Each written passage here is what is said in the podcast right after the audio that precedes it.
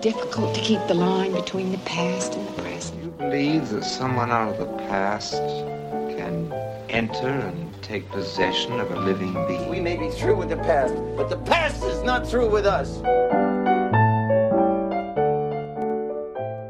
Welcome back to the Next Picture Show, a movie of the week podcast devoted to a classic film and the way it shaped our thoughts on a recent release. I'm Keith Phipps here again with Genevieve Koski. Tasha Robinson. Scott Tobias. On the first half of this episode, we discussed Robert Downey Sr.'s countercultural cult classic, Putney Swope, and its take on the advertising world. With this half, we'll take a look at another film happy to take swings at capitalism, Boots Riley's Sorry to Bother You. This is Riley's debut as a film director, but music fans know him as the frontman of The Coup, a long lived Oakland based hip hop group that, from its inception, has attempted to merge dope beats with radical politics. In some ways, Sorry to Bother You plays like an extension of that mission. Lakeith Stanfield plays Cassius Green, a down on his luck Oakland resident who takes a job at the bottom feeding telemarketing firm of Regal View. But all is not as it seems at Regal View. When a senior employee played by Danny Glover informs him that success awaits him if he'll put on his white voice, confident, a little nasal, more than a little unconcerned, he'll find greater success. Soon he's promoted to the rank of power caller and allowed access to levels of the business he never imagined before. As in Putney Swope, there's a lot going on here, including a foray into the art world by Cassius's girlfriend Detroit, played by Tessa Thompson, the Worry Free Corporation and its promise of lifelong employment, a strike, and animal human hybrids created by supercapitalist Steve Lift, played by Armie Hammer. What is this movie trying to say, and does it say it successfully? We'll talk about it after the break.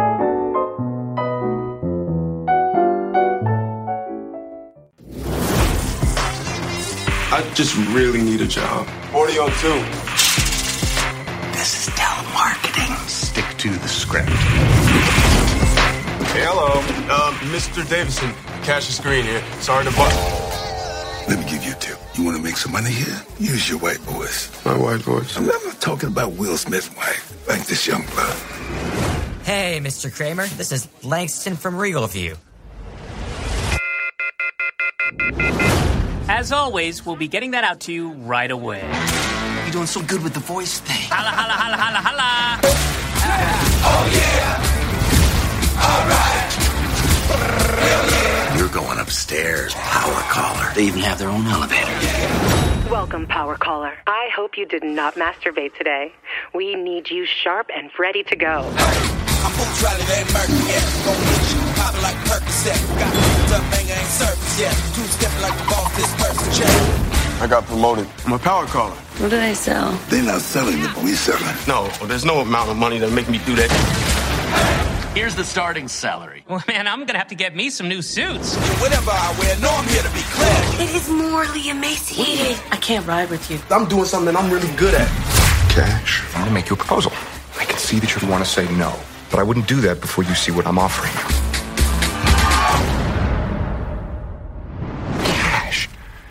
You are awesome. Oh, yeah. All right. Some for the homies and some for me. Hell yeah. That's right. So, first of all, did this movie work for you? Yes. Uh, yes. I'm going to say Sure. yes for me, too. Oh, sure. Yeah, Yeah. definitely. I- We're, we're, that, that's, are we done? Is that Yeah, the no, end no. of stuff? Uh, We've I mean, solved it, guys. We've solved cinema. I felt myself, I felt it losing like a little bit of energy and focus toward the back half. But even there, I'm thinking about all the things I liked about this movie. It is such a, it's a strange, idea packed movie that's really funny. And, you know, kind of like as I stressed above, it's on mission. It definitely has a point to get across and it gets it across. It does so in very clever ways that don't feel like edutainment. I was delighted watching this film throughout just because I never knew where it was going to go next. And that is despite the fact that I have been reading about and editing pieces on this film for several months now. Like our mm-hmm. Alissa, our film critic, reviewed it out of Sundance and she interviewed Boots Riley, Lakeith Stanfield, and Terry Crews about it. And I edited all those and like I've I've read a lot about this film going into it and I still was like constantly surprised and like not knowing where it was going while I was watching it. And that's like I, I talked a little bit in the Putney Swope half of this conversation about feeling like disoriented and not in a good way at sometimes with that film. Like this film I did feel disoriented, but I was like totally along for the ride the whole time. Nothing will prepare you for the Equisapiens, I don't yeah, think. yeah. I, I- I knew there was a shock coming. Like I knew that there was like sort of a little body horror moment coming, but I thought it was coming with his white voice, like him not being able to turn off his white voice, and it ended up being something completely different. yeah, the Equisapiens. Like I, I saw, I first saw this film with Sundance, and I, but I didn't see the first screening of it. And film Twitter started blowing up with all of these tweets about horsecock, and I was just, I was like, that's I, I've, I, from what I understand, what the film is about. Why is that the thing that literally everybody is focusing on? But it's it's still radical to show a, a naked penis in a film, and it's apparently even more radical to show like a knee length naked penis on a What? Why? Why a are we so puritanical, guys? a horrific horse monster.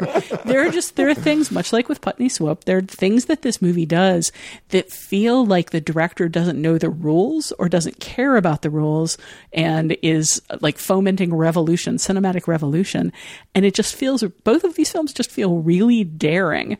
To some degree, sorry to bother you, feels daring because it feels like it's cramming in so many things. I'm reminded of interviews I've done with directors making their first films who were like, I don't, I didn't know if I was going to get to make a second film, so I had to cram in everything I wanted to say. This film feels like it is commenting on so many things, uh, you know, ranging from from capitalism and advertisement and the the gig economy to viral fame to just the the horrors of unchecked corporate malfeasance to how we're presented uh, racially to each other and just on and on and on.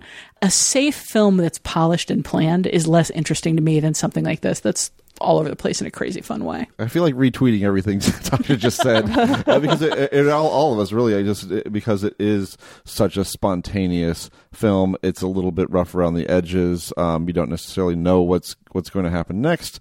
Um, it's not not necessarily even going to be a smooth ride getting there, but the trade off for that is sheer excitement and audacity and having to contend with all of these themes, which I'm guessing is the point of this program to do. But there's a lot, there are a lot of little elements here that you can pick apart and examine and get a lot out of. I mean, I, you just mentioned the, like the gig economy.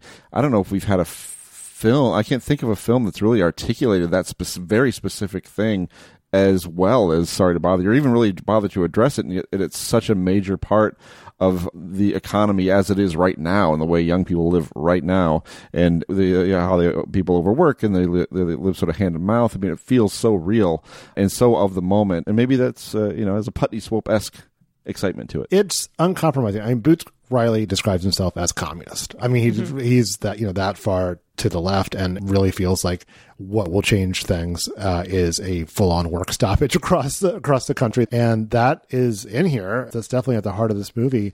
Uh, it's it's not even like sugar to make the medicine go down. It's just it's just all folded into this really great freewheeling satire that does touch on, like you say, a lot of stuff. And it's like if that is your position you do not see developments like the gig economy and the sort of you know the hero worship of your Elon Musk's of the world, which I think I think it's a lot of where the Armie Hammer character comes from. Um, you do not see this as positive developments in your lifetime. I think you see these things as things taking a turn for the worse, and I think there's there's an urgency to this film as well because of that. Yeah.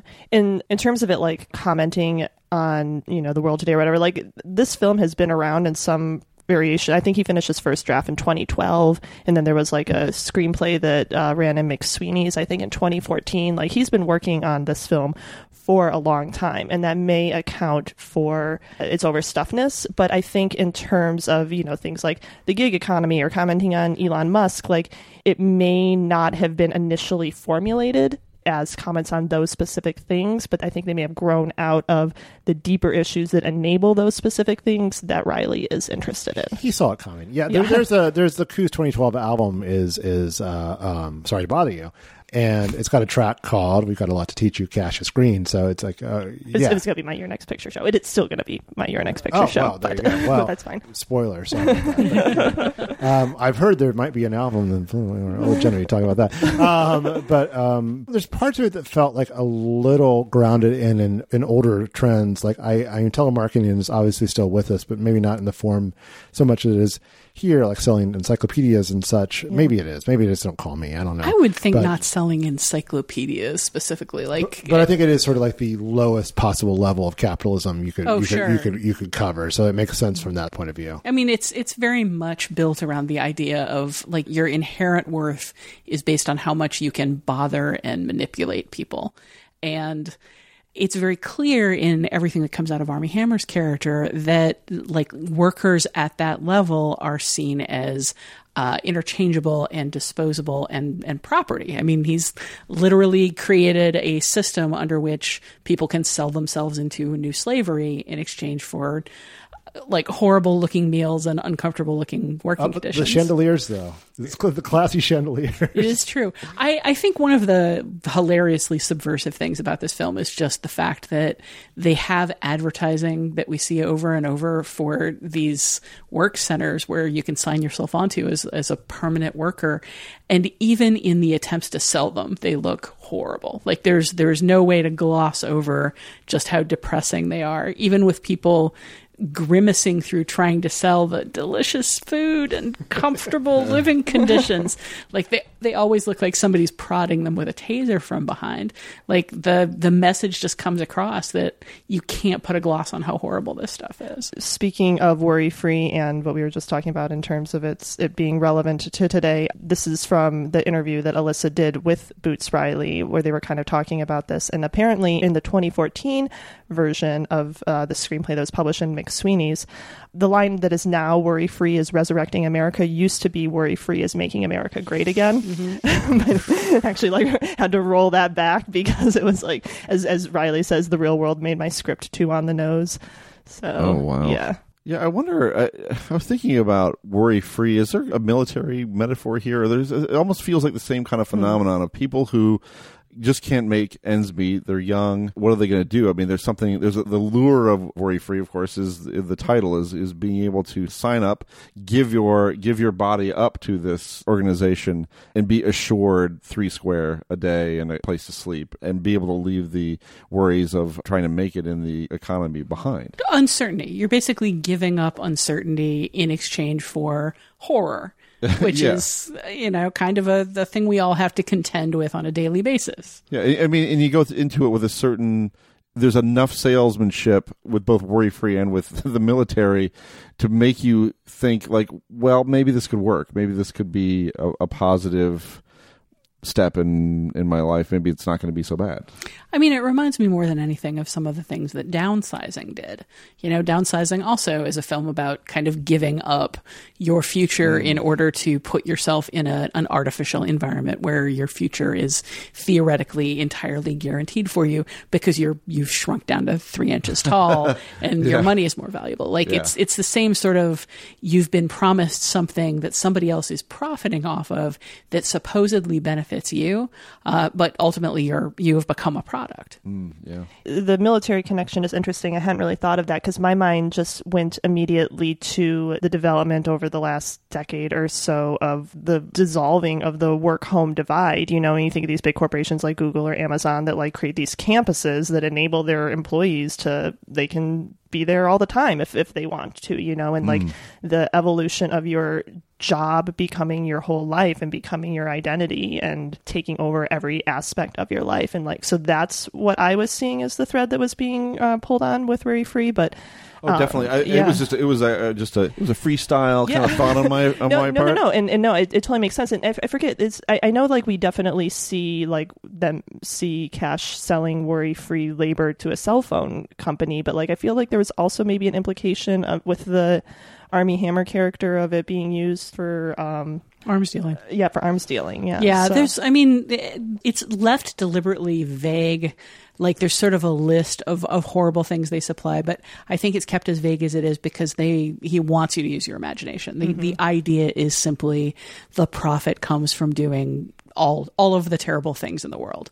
Like what you need to succeed in a capitalist society is to completely sell out, sell your soul, and accept that there is nothing that is not basically valued by how much money you can make out of it. And I, I think that not pinning that down very specifically is part of like letting you engage with it however you want to, like politically or emotionally. What do you think is bad? They're doing it. Good. yeah.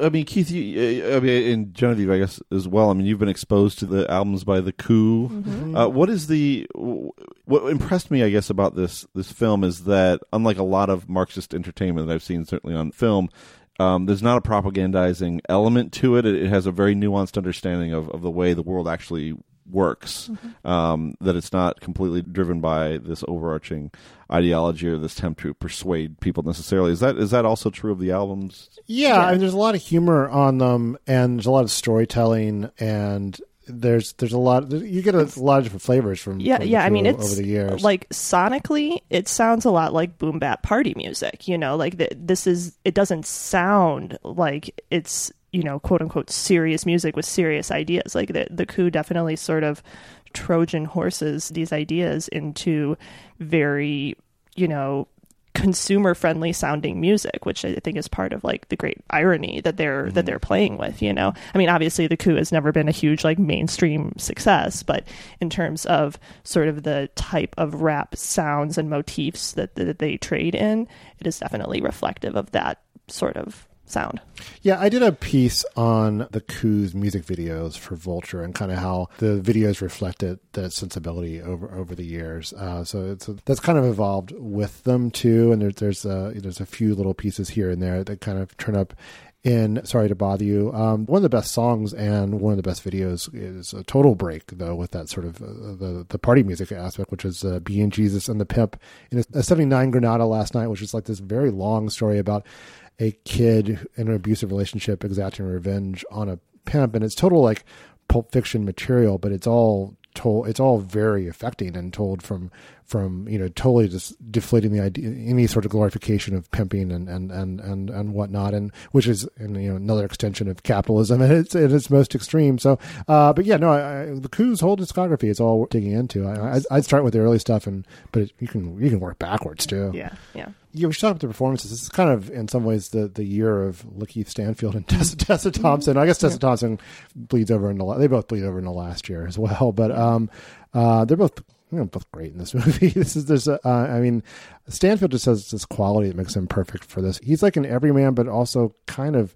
just a little off, just a little eccentric. He can kind of this is the perfect person to have this adventure. And Thompson is you know really compelling as she's as a girl with soul as, as a girl, girl with soul to echo, echo Putney Swope, Putney Swope with a definitely a great uh, sense of style. The kill, kill, kill, murder, murder, Yeah, murder uh, earrings, and which are for sale on the Annapurna store I mean, the Uh, movie itself sells those earrings. yeah yeah but it also, I mean, it's it's seen through in its really interesting way too, where, where she has her own white voice to sell her art, and that it is a condition that go, extends beyond just sort of the telemarketing and the most obvious aspects of of the uh, market society.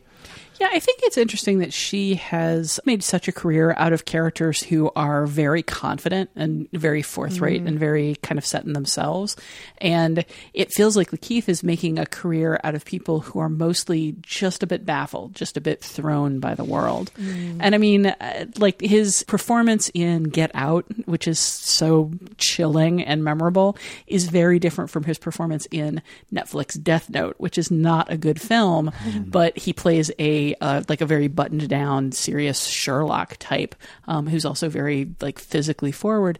But at the same time, he just he's, he has a soulfulness. He's got soul.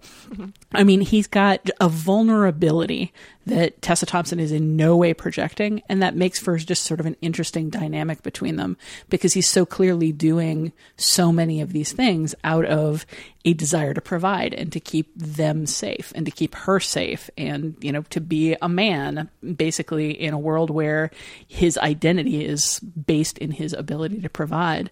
And her confidence and willingness to break down the system while he's getting his way deeper and deeper into it i think is a really good dynamic that wouldn't work if they weren't both such sympathetic like player characters basically I mean, he has no set values in the way that she does, so that which which makes him malleable enough to succeed in the way that he does, but also to be compromised in the way that yeah, he is. and he's also like defined right from the beginning by worry. Like like the first conversation between them is him worrying about death, you you know, or, or like dwelling on it. Like in as far as like that character's arc, like it makes sense for someone who is just so insecure about like you said their place in the world or like what what happens next you know like the bigger picture so to, so to speak Uh, yeah, while you're in there, you also kind of have to give a shout out to Danny Glover. It was a very small role, but it's so good. He's just he's so perfect it's just you know the voice of received wisdom who who comes in to you know drop a little nugget of information and then kind of get out.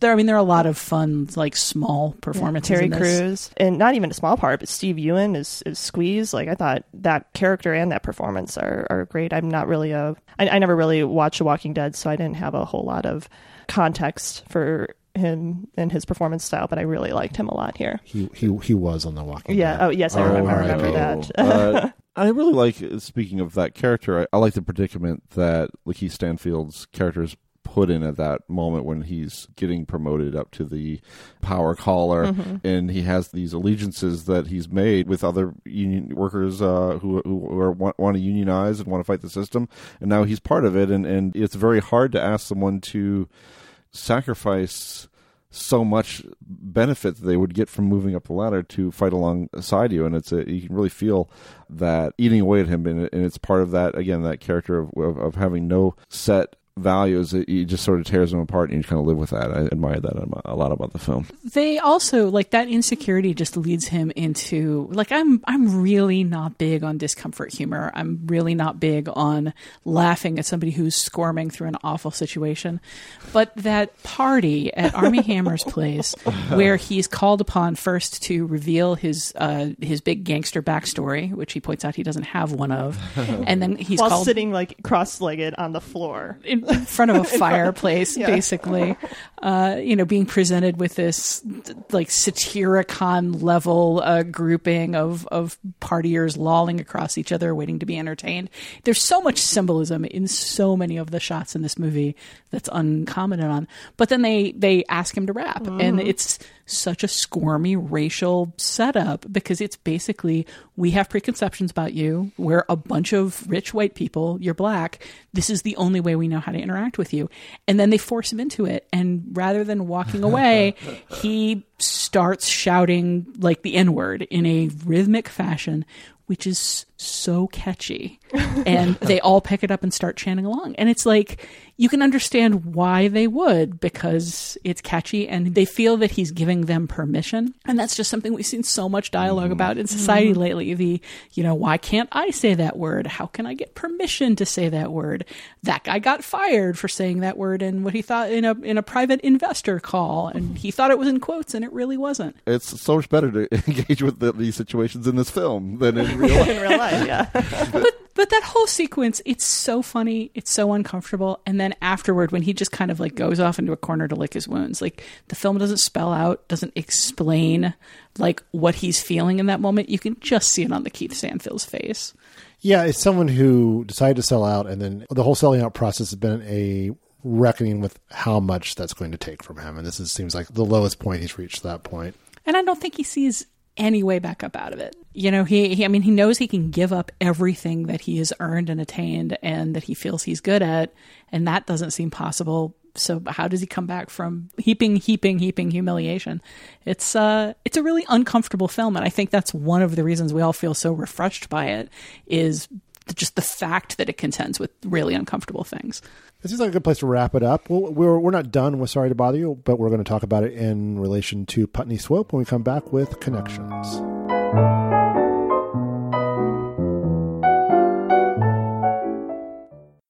Hey, young blood, let me give you a tip. Use your white voice. Man, I ain't got no white voice. Oh, come on, you know what I mean. You have a white voice in there, you can use it. It's like when you pulled over by the police.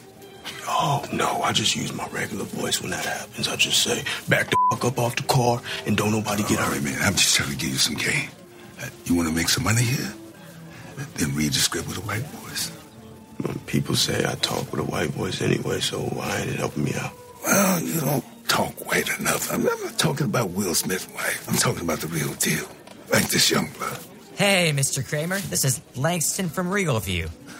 I didn't catch you at the wrong time, did I? Now it's time for Connections when we bring these two films together and talk about all the things they have in common. Well, I mean, there's you know, where do you start? Um, I, I, I think let me start with surrealism because I think that's one element of Sorry to Bother You we didn't touch on that much above how it'll just kind of break with reality. Like early on, the telemarketing scenes where they, they Mm-hmm. literally drop his desk into very, to the people he's calling.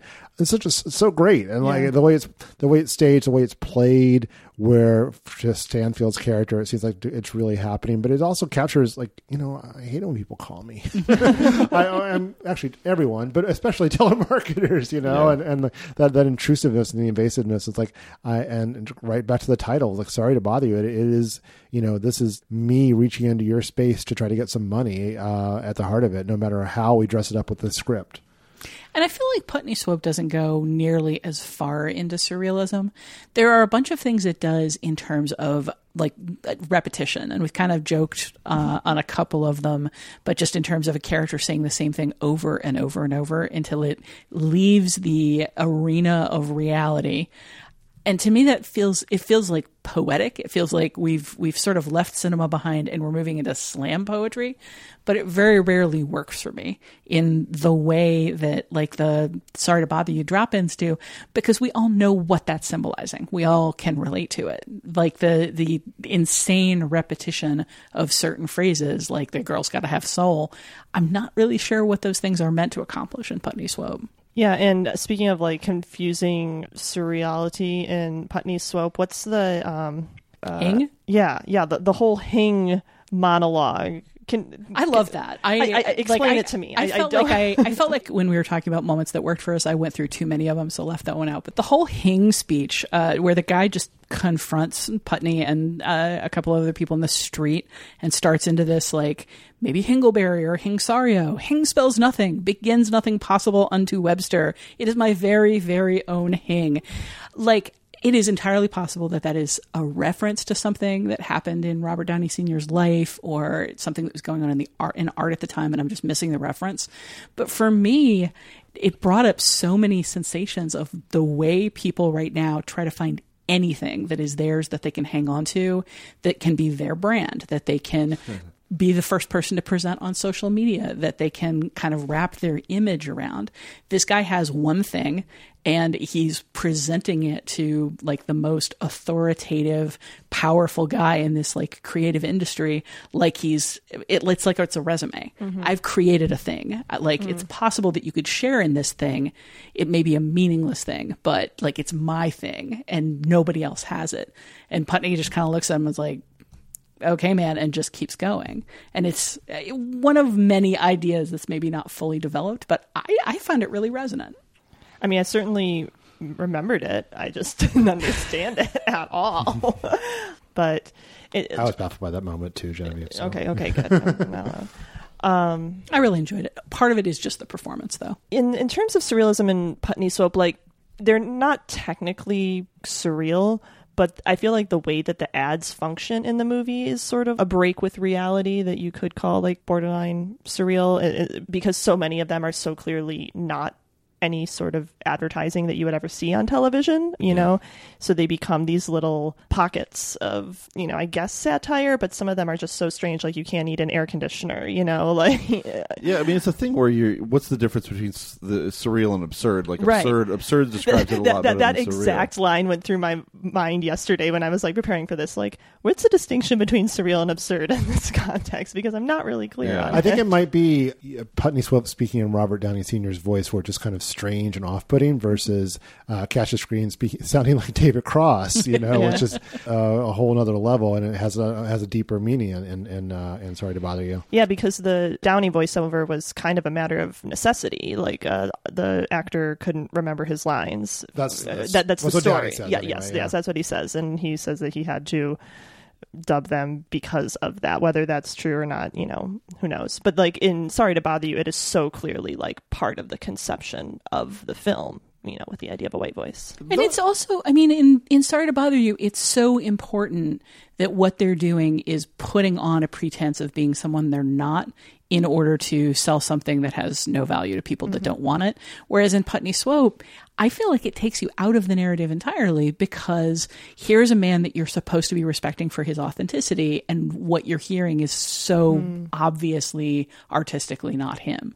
If it was an aesthetic choice that wasn't based in that reason, if it was something that he found like satirical or surreal, I think it actually has the opposite effect of whatever was intended. Yeah, I'm. I guess willing to, to give him the benefit of the doubt. This uh, Robert Downey Sr. about why the necessity of doing it, but I think there is a, a choice in the in the way that he projects this voice. I mean, it is a voice, and it's very consistent. I mean, it's like it's you know to to the point of being. I mean, it's not nuanced. It's he's, he's just barking this. It, it kind of barking sounds like he's like uh, talking through a Vocoder? uh, no, like uh, when you have a tracheotomy, the the, the thing that you hold those to, just to your neck. Are, are they okay? I don't. I don't I know. don't think No, so. no, I think- yeah, I know both what you're something saying, Yeah. but yeah, it has A like voice talk, talk box, box. a talk- yeah, something. yeah, something like that. One, Yeah. one of those words. Yeah, I mean, Yeah. so that, there's a choice there, right? I mean, to make to make the voice what what it is, but it definitely doesn't. Whatever the point of it is, does not come through nearly as strongly as as having David Cross do, uh, Or Patton Oswalt. and uh, Patton Oswalt as well. What, a- yeah, good choices for both of those voices. So Good good. Well, and that brings us to another issue, which which is race, uh, as it plays out in both these movies. The way that the white voice is, uh, is sort of uh, access to a different level of of, uh, of the world. Uh, and sorry to bother you, and very explicit racial uh, theme of uh, Putney Swope. Yeah, with sorry to bother you in particular, like having having seen it at Sundance and then not having seen it for months, I kind of came back to white voice as just uh, you know a, a nasal friendly voice that that doesn't sound threatening. I'm really afraid that what Robert Downey Sr. is trying to do in Putney Swope is project what he thinks of as blackness, which is like deep and threatening. If he had to record it over later, like he's clearly using ADR, why didn't he just get the actor to do the ADR after the fact? That's Yeah, what bothers it's, me. It's it's interesting. I mean, Or or an, or another black actor. And there there were plenty of black There- there actors were- on there were that black set. actors. yeah, it's it's an interesting it's an interesting choice, and and uh, yeah, I, th- I think he wanted something as off putting as that voice because it's so prominent in, in in the film. I mean, it brings us into the whole set of issues here. It was like you know how radical can he be with these thoughts, and, and how far can he take them as a, as a white director? I'm not going to answer that question here. I don't think we're going to settle that, but uh, you, you know, uh, he's definitely not shying away from racial issues either. And there's a difference in terms of period too. I mean, the notion of overdubbing someone's voice in a film in 1969 was not uncommon or something that people were not used Sure. to. I mean, Um, Goldfinger, you know, he's talked about that. Yeah, and and now, but sorry to bother you. It's obviously a choice. I mean, Right. and, and one that is very strong and, and and resonant and a big part of the movie. a part of what drives it in Sorry to Bother You is I, like as I say, having having seen it at Sundance and then not for a while, I had these memories of what white voice meant, and it mostly was just sort of like the comedic element of these ridiculous voices coming out of these established actors. But Glover gives a, a detailed explanation of what it mm. means, and it's you know it's, privilege. political. It, it, it's privilege. Yeah. you know the the belief that You have nothing to worry about. Yeah. That everything is fine. Everything is like your future is sorted. Basically, yeah, there's, there's the whole worry theme. And you don't need the sale. You know, Yeah. you, Mhm. you're you're relaxed and confident and and not desperate at all to to get the sale. So it's much more of like a conversation of like, "Hello, friend, I have something for you." Uh, uh, you know, and it's not not like I need this commission to make rent. I think it's it is interesting that the people that we see in the worry free commercials who have sold their, themselves into worry free are, if not exclusively white people, then certainly prominently white people. Like, I'm I'm hard pressed to point out another really positive portrayal of a white person in Sorry to Bother You. But we are being told that this isn't just a matter of like one white guy who's reintroduced slavery solely for people of color. Like he, everybody is under him. He has purchased everybody. I, that said, I could be wrong, but I don't think I am. That all the Equisapiens are black men. I think I think you're right. Yeah. For, Forest Whitaker is the voice of the the one that we hear, and then the one that Cash speaks to in the Paddy Wagon, I'm pretty sure is a, a black character. And I think that goes to what Tasha was saying too. There, there's within the sort of the confinements of, of this very far advanced beyond humanity uh, version of capitalism in the film. There's there's uh, the virtual slavery of that white people get, and there's then there's the sort of the subhuman uh, enslavement that, that black people get, and that's that's and and the the negation of your black identity as you move up in the world as evidenced by the there's no white voice only on the on the power caller Sure. level you, you know and the as cash becomes more successful and has more material success his white voice like he can't control his white voice like it comes out when he's not trying to do it um, it's a really powerful metaphor that's Yeah. played out in, in extremely uh, extremely uh, effective ways. Yeah, it's also clear that uh, Worry Free is being sold to black and white communities differently. Mm, you know, we see the advertisement, not just the TV advertisement, but like uh, billboard advertisement for basically the white version of Worry Free, which is uh, you know very family oriented, and then the black version, you know, in a black community is you know, prove that you're a good baby daddy. Sign on for this. And it's like a solo black man who is expected to sign himself away. Like there's a, a lot of class issues uh, as well as race issues just endemic in how it's being presented. And then there's the fact that Armie Hammer himself is so enthused by what he thinks he's offering poor people. Mm-hmm. Like, I, I think it's actually really important to the satire of the film that he definitely does not think that he's doing anything wrong. He he thinks that he has brought this great and fascinating thing to the world.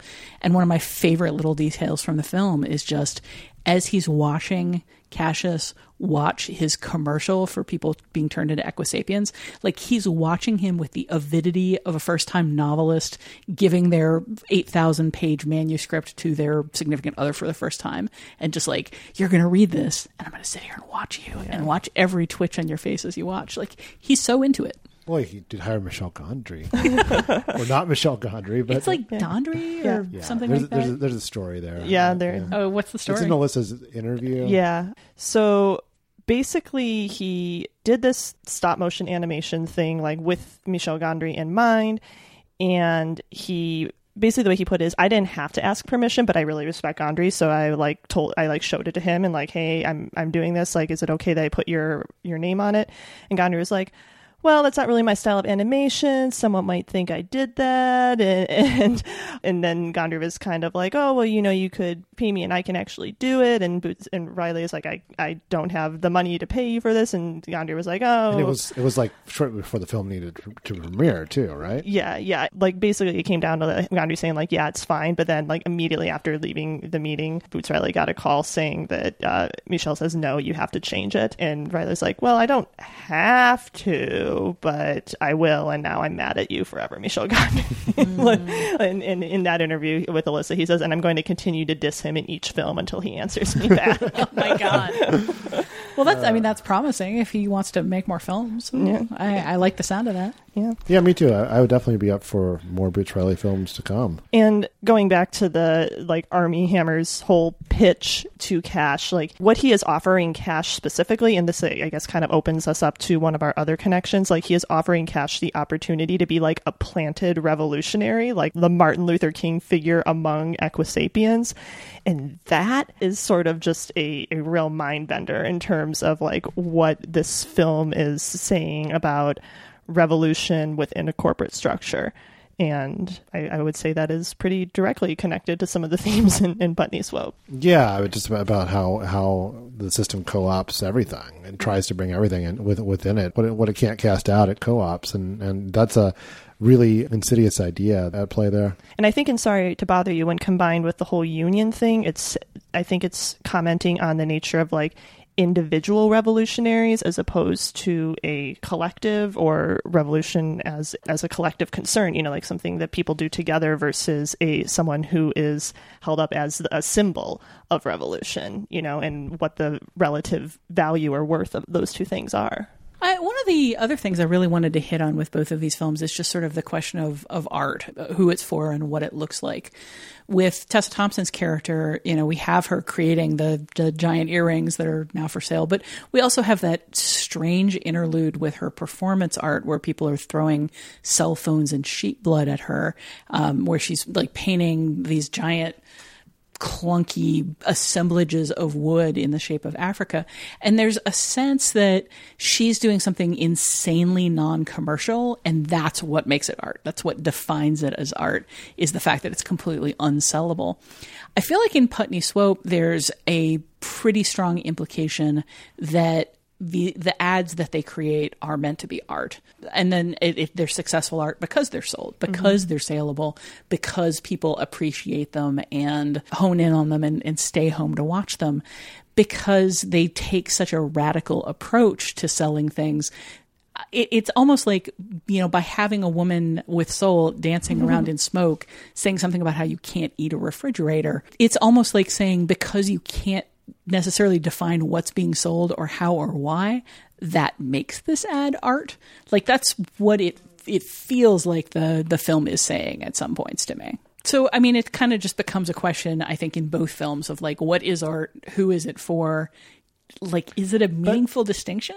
I think with Detroit, it's not so much that it's unsellable; it's uh, it's just going to a very rarefied clientele. It's, I mean, it's not like people aren't there and aren't supporting what she's doing. It's just it's this very upper level art crowd. I think it's just a matter of, of uh, you know, it's kind of like she's become the power seller of of, of the art mm-hmm. world. So what does it say then? What are the then both of these films must naturally be talking about their own author's relationship to art and capitalism and how mm. they put their own work out into the world, the image they're trying to project and what they consider success to be working within or working outside of the system, right? I mean, they're they're kind of they have to be by nature movies about them themselves in that respect. Yeah, I mean, I mean, Downey was working, was making sort of avant-garde advertisements when he got the idea for this film. I mean, avant-garde isn't quite the right word, like, but he was, I guess, working in like it wasn't a, a agency, but it was like a film house, you know. And they kind, he, and this is in one of the interviews with him on the on the DVD, Mhm. but you know, he talked about how they kind of did these strange little, you know, ad spots that like the advertisers didn't want, but then would like play film festival, you you know, or play a film festival or something, you know. So like I think just based on his own personal experience and like where he was coming from when he made this film, like Downey, I think is definitely thinking of the possibilities of advertising as artistic expression. Yeah, and what about and what about Boots Riley? I mean, there's kind of an interesting success level that he seems to be able to maintain, and maybe it's going to continue with this film of being, you know, kind of the head of a, what a, you would say maybe a cultishly Mm, sure. appreciated Yeah, band, sure. Mhm. and he's made this movie that was, seems to be destined to be culturally appreciated without necessarily busting through the mainstream. I mean, it almost it it feels like he understands like where to level the f- film at, you know, or maybe I mean, or, or say sensibility. he's, he's market savvy. He's market. he's a, he's a, he's a right. He's a market savvy person who's very distrusting of markets. But like he's positioned himself so savvily with this film, and then I guess with the coup as well, which you you can speak, you all can speak to better than I can. Yeah, well, I mean, it, it helps that they're both good. I mean, it helps that, that they're they're uh, saying something and saying saying it well, and there's an audience for that. I mean, you know, but again, you're getting in, we're getting into capitalist explanations as to why Boots Riley's career has, has worked as well as it is, and and uh, Can't escape. You know, Can't escape it can't escape the else. system. But uh, Yeah. but no, I mean, I, I think I think this film, I think this film is destined to be talked about and, and have an audience. And uh, what if it's people that don't discover it on this first uh, theatrical run, we'll we'll pick it up later. But uh, of course, we would recommend that you do go out and see it in the theater when you get a chance. It's, it certainly uh, plays well with the crowd uh, too, which was, which is our way of saying that "Sorry to Bother You" is is in theaters now and and will be by the time you hear this episode. Uh, Putney Swope, it's available to rent online on a couple of streaming services, on uh, a couple of the more mainstream ones. It's also been on DVD a couple of times, both as an individual disc and as part of Criterion's uh, Up All Night with Robert Downey Sr. box set, which also contains a handful of other Downey films. It's also the YouTube version of it. Is pretty good. Oh. oh, That's Mister right. That's Are you- right. Scott, you gave me Bring it so on. much. Yeah, well, you were watching some. You were watching some like Are art, you- uh, some spectacularly beautiful art film. Were you not? Uh, I was watching uh, Rebecca. Are you? Are you? Uh, are yeah, you, exactly. Rebecca's gorgeous. Are you smashing the system by stealing it? You might say so. Yeah, all right. I, I've been known. I've been known. How to- revolutionary of you. Yeah, revolutionary is definitely something that people have referred to me as. All right, we'll be right back with your next picture show.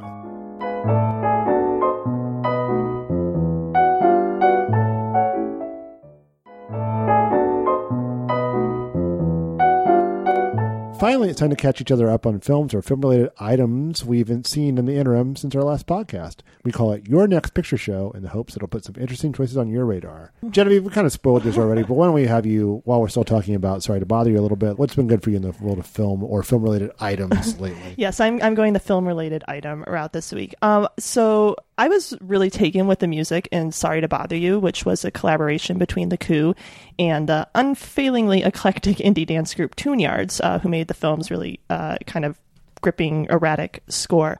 Uh, and coming out of the film, I was all pumped to pull up the accompanying soundtrack. But as of this recording, there isn't one yet. Uh, Riley has said on Twitter there's a forthcoming soundtrack featuring all new songs and appearances by Janelle Monáe, Killer Mike, E40, and more. But as of yet, that hasn't materialized beyond a single with uh, featuring Lakeith Stanfield, which is very good. There's a chance that by the time this episode comes out, that soundtrack will be out. But uh, in the meantime, I wanted to share the sort of soundtrack replacement I cobbled together after seeing the film. The first, as kind of we've already mentioned, is the Coup's 2012 album, which is confusingly titled Sorry to Bother You. In an interview with Riley, he said that he'd actually finished the first draft of the film shortly before releasing this album uh, and originally thought it might end up being the soundtrack, but discovered after shooting it didn't really fit the aesthetic of the movie. Um, so there will eventually be a soundtrack called Sorry to Bother You by The Coup, but there's al- already an album by The Coup called Sorry to Bother You. And uh, if you responded to this film, I say it's definitely worth your time. The Coup, as we discussed, have always been kind of adept at blending sort of party rap sounds and motifs with like clever, witty, socially aware lyrics and ideas. Uh, and this album definitely extends that trend, but with a stronger funk element coming through than in older albums. Uh, this one is all live instrumentation with no samples, which gives it sort of a live party atmosphere, except it's a party where Boots Riley is lecturing you about education reform and Marxist principles. Mhm. Um, so hopefully you can see how that kind of aligns with this film, and uh, we'll check it out. Uh, the second related recommendation is for Tune Yards' latest album, which came out at the beginning of this year and is called I Can Feel You Creep Into My Private Life. Uh, Tune Yards has a very distinctive, sort of atonal skittering sound that brings in a lot of world music influences. Uh, but this album takes them in a much more dance music oriented direction that I think makes for a very complimentary listen with uh, that Coup album, Sorry to Bother You. It's also an album that has sort of a thin veneer of party music that overlays more urgent and sober lyrical concerns. Uh, and with this album in particular, frontwoman Merrill Garbus is engaging lyrically with some weighty ideas regarding appropriation and privilege in her quote unquote white woman's voice, as she puts it in a song titled Colonizer. Uh, so that kind of gives you an idea of what this album is wrestling with. It's a really arresting, sort of immediately catchy album that reveals some deeper and more difficult conversations at its core. And uh, listening to it, you can totally understand why Riley would want Tune Yards to score his film. So I've been kind of cycling between these two albums for the past few days uh, in lieu of an actual Sorry to Bother You soundtrack. So uh, if that hasn't materialized by the time uh, this episode drops, I would suggest the Coup's 2012 album Sorry to Bother You and Tune Yard's new album I Can Feel You Creep Into My Private Life. Scott, what about you? I posted, I think, with everybody else, uh, sort of a halftime top uh, 10 list. And my top five were like things that we had already ta- talked about on the show Annihilation, First Reformed. I, I mentioned uh, as a, as a next picture show, Did You Wonder Who Fired the Gun?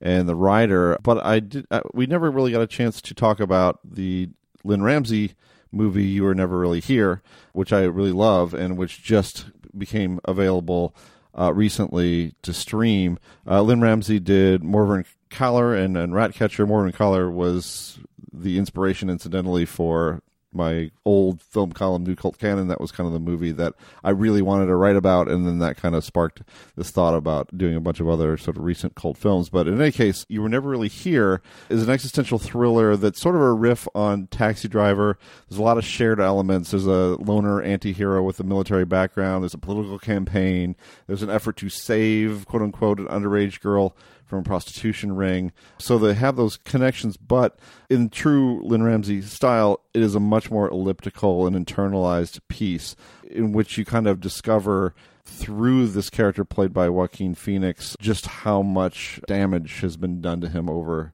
time and how soul hurt he is. You know, stripped to the bone, it's really a pretty brutal version of like a Taken or a John Wick or the Equalizer, you know, just one man just kind of blasting his way through, or in this case, hammering his way through a lot of bad guys in the criminal underworld. But the difference is that Ramsay sort of turns it inward uh, and reveals more about this man who's only known violence since childhood and who cannot keep himself fr- from perpetuating it. So uh, I really recommend it. I mean, it is a tough watch. Um, you have to be n- nice and strong stomached, but it's very bold. Uh, it's got an amazing Jonny Greenwood score that she uses quite sparingly. I thought for a score that that's that awesome, but she also likes to use a lot of songs, as fans of Morvern Callar know. So um, she's got a little bit of both in there, and I think it's one of those movies that's going to get better every time you watch it because the films are really dense with a lot of visual and oral information. And uh, yeah, like you, you all saw it, right? Did anyone else see it? Not not yet. I yet. saw it with you. you. I saw it- I saw it with no, it's great. Yeah, Yeah. And, and and just you know, you say it's a tough sit, and it is, but just something really interesting with violence that I won't spoil here. But uh, That's true. about what what gets shown and what doesn't, and what yeah, gets shown. yeah, definitely.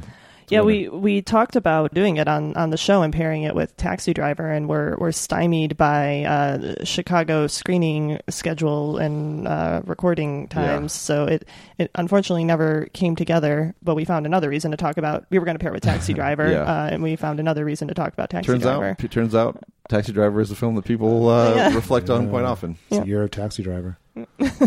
Keith, Oh boy! Well, I've um, I've been watching a lot of Stephen King films uh, lately. Everyone uh, for a couple pieces I'm writing, and, and some of them weren't so great. Some of them were pretty good though. And and you know, after you get past, I think the early King adaptations, like I say, 1985 and, and before, you get three great ones. Yeah. You, you get Carrie, you get Shining, you get The Dead Zone, which I you know I think is probably not acknowledged enough how good that movie is. It's, The Dead really- Zone? yeah, It's, Yeah. it's really great. It's, it's Cronenberg and King kind of. you know, Christine's not far from there either. yeah, I need bunch. to. I need to watch that again. Yeah. That one again. But I was um, confirmed how much uh, how good Cujo is. Cujo is is is just a really solid, tight, technically accomplished genre film. It's uh, from Lewis Teague, who previously um, dealt with Dangerous Beast on the film Alligator, uh, which is a which is very good kind of uh, kind of Jaws inspired film set in, in, in New York. Um, Cujo is is I don't know, probably have to tell you. It basically boils down to mother and, and son fending for themselves against a rabbit Saint Bernard while trapped in a in a Pinto. It is whatever the opposite of product placement is that the Ford Pinto is. because everything goes wrong, and it's and it's very vulnerable to to a dog attack. But I mean, it, it it's a pretty faithful adaptation of the novel. It brings in a lot of what makes the book work, which is isn't just big dogs are scary, but it's all like sort of the the disintegrating family and domestic abuse and all the things that make Stephen King an interesting writer beyond his ability to summon up scares. It's all kind of kind of there in a tight little ninety minute package. It does not keep the ending of the book. I think I think audiences would have torn the, the, the seats out of theaters if they had. But uh, if you're looking for a good good little thriller, uh, Cujo, it'll it'll it'll do. That dog is surprisingly frightening. Uh, if- Yeah. If, you read anything about the making of that movie, you know it's it's one of those stories of like how we took a big friendly dog and tried to use camera trickery and bacon in order to make it terrifying.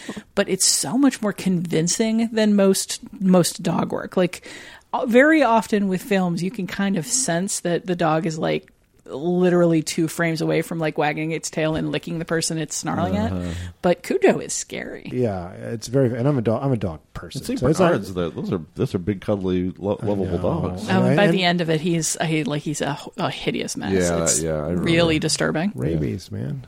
Don't get don't don't try it. Um, how about don't don't yeah, yeah. This is your brain on. Recommended Cujo, When not I- recommended Can't eat a rabies. refrigerator. Don't recommend rabies. Even watching that film, it's like, oh, so cute, just chasing that rabbit. Don't chase that rabbit. Yeah, yeah, there's don't- bats don't in that. it, There's bats in that hole. All right, Tasha, how about you? Uh, what, what what have you seen lately? Uh, not a whole lot, but uh, the other day I was on Netflix and a new film popped up that I hadn't heard of because Netflix did, as far as I can tell, no advertising for this whatsoever. They are, guys, they are so erratic about what they tell us uh, about in advance. And this was just one of those. Eh, it's Friday. Let's drop a film. Um, it's called Tau, T A U. Uh, it is the first film of Federico D'Alessandro, who is uh, mostly known for doing a lot of um, special effects work and behind the scenes animatic work and uh, various functions on like some of the big Marvel movies. A lot of the big Marvel movies. He was the animatics supervisor or storyboard artist for um, a bunch of the Thor films, Captain America, First Adventure, and Winter Soldier, uh, Ant Man, Doctor Strange, and also just films like Terminator Genisys, Where the Wild Things Are. Um, so he's been in the industry for a while in a very non visible role, and he made this little film this is one of those films of discovery that like the less you know about it going in the better. But the setup is sort of woman is trapped in a smart home. And before that it's woman is abducted by scary man with strange technological plans it goes into a place that reminds me a lot of the women in basement thrillers from a couple years ago, Ex Machina and 10 Cloverfield Lane, that particular sort of vein of clever, dynamic woman trying to fight insurmountable odds in an environment that's against her. In this case, the environment that's against her is a smart home um, run by a computer voiced by Gary Oldman and owned by a very another very uh, hostile Elon Musk uh, like techno producer character played by Ed Skrein, who you might remember as the villain from Deadpool. And it's not anywhere near as good as Silence of the Lambs, but it goes in a very Silence of the Lambs direction in terms of his relationship to her and how they interact in this house and with the project that emerges from it, um, which is very much about emergent technology. I'm not going to get into plot details past that because it's a film of discovery, but it is it is certainly a small film and a flawed film. It's the kind of film that Netflix likes to pick up for cheap and just kind of toss on the site and see how it performs. But it surprised me in a number of ways. One of the big ones being uh, the star is Maika Monroe, uh, who you will remember as uh, the female lead in It Follows and The Guest. Mm. She's really, really good. She's just she's she's got the horror movie uh, necessity of like coming across as tough and vulnerable at the same time of being able to uh, evoke both fear and determination. And this role demands a lot of her. She's very often the only person on screen in the movie, so you get to see her kind of work her way through her paces. Ed Skrein's pretty terrifying, and Gary Oldman is really interesting in a way that kind of reminded me of of Kevin Spacey's Robo uh, character in Moon.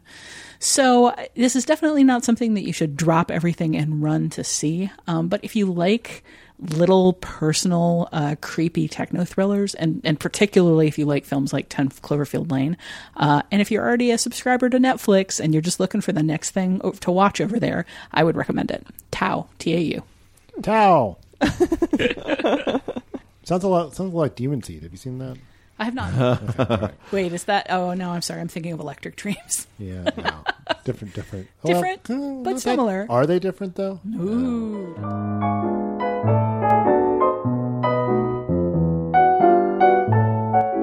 That's it for this edition of the Next Picture Show. Our next pairing comes out August 7th and 14th. Tasha, what are we discussing? Okay, my mission, which I choose to accept, is to describe this pairing to you in one minute or less. Back in 1996, Brian De Palma directed the original Mission Impossible, an action film starring Tom Cruise as Ethan Hunt, a government agent with a group called the Impossible Mission Force. When the group is compromised, he goes on the run with disavowed IMF agents played by Ving Rhames and Jean Reno. At the time, the movie was hailed for its cutting edge special effects and for Cruise's strong physical performance as Hunt. But the series, inspired by a 1960 TV series about a similar group of daring agents using high tech to perform missions with a high degree of difficulty, has had to constantly up its game to keep up with the times. The sixth film in the Mission Impossible series, written and directed by returning director Christopher McQuarrie, is Mission Impossible Fallout. It brings Cruise back yet again, and given the title, it's appropriate that it deals with the fallout of McQuarrie's 2015 film, Mission Impossible Rogue Nation. We're going to look back on the run of Mission Impossible films, consider what makes Ethan Hunt such an enduring hero, and discuss how the franchise has evolved to keep pace with our conception of government agents fighting problems behind the scene. Whew, mission accomplished. Your podcast player will self destruct in three minutes wow, we better get this outro done quickly then. We'd love to hear your feedback on this week's discussion of Putney Swope. Sorry to bother you, and anything else film related you'd like to talk about. We want to include your thoughts on future episodes of the show. You can leave a short voicemail at 773 234 9730 or email us at comments at nextpictureshow.net. We may post your response on Facebook for discussion or read it on a future episode of the show. Finally, before closing out this week's episode, where can we find everyone these days? Genevieve? Uh, you can find my work at the culture section at Vox.com, and you can find me occasionally tweeting on Twitter at Genevieve Koski. Tasha? Uh, you can find me at Tasha Robinson on Twitter, where I f- tweet somewhat more frequently. and I am the film and TV editor at TheVerge.com, where you can find my writing. Scott. You can find me on Twitter at Scott underscore Tobias. Um, I tweet about film sometimes. mostly, mostly these days, I get really mad about politics. Um, you can also find my work at uh, New York Times, Washington Post, uh, Vulture, Variety, NPR, and other outlets. Keith? Ah, you can find me on Twitter at kphipps3000, where I mostly just tweet sad things. Uh, no, not really, but uh, but um, you can find my work at uh, The Verge. You can find it at Vulture. You can find it at Rolling Stone. I've got a p- recent piece in Polygon. Um, I'll be in the Chicago Reader at some point. Uh, I'm all over the place these days, and I collect my clips at keithphipps.com. You can stay updated on the Next Picture Show by visiting nextpictureshow.net via Twitter at, at nextpicturepod and via Facebook at facebook.com slash nextpictureshow. If you haven't subscribed to the show on Apple Podcasts already, please consider it. Apple Podcast subscriptions are an important part of getting podcasts more prominence and more listeners. And while you're there, we appreciate every rating and review. Every thumbs up helps us find new listeners and keep the show going. Thanks to Dan the Snake Jakes for his assistance producing the podcast, and thanks to Genevieve Koski for providing recording space at her home base, Genevieve Koski's apartment. The Next Picture Show is proud to be a part of the Film Spotting family of podcasts and the Panoply Network. Please tune in next time. Oh yeah!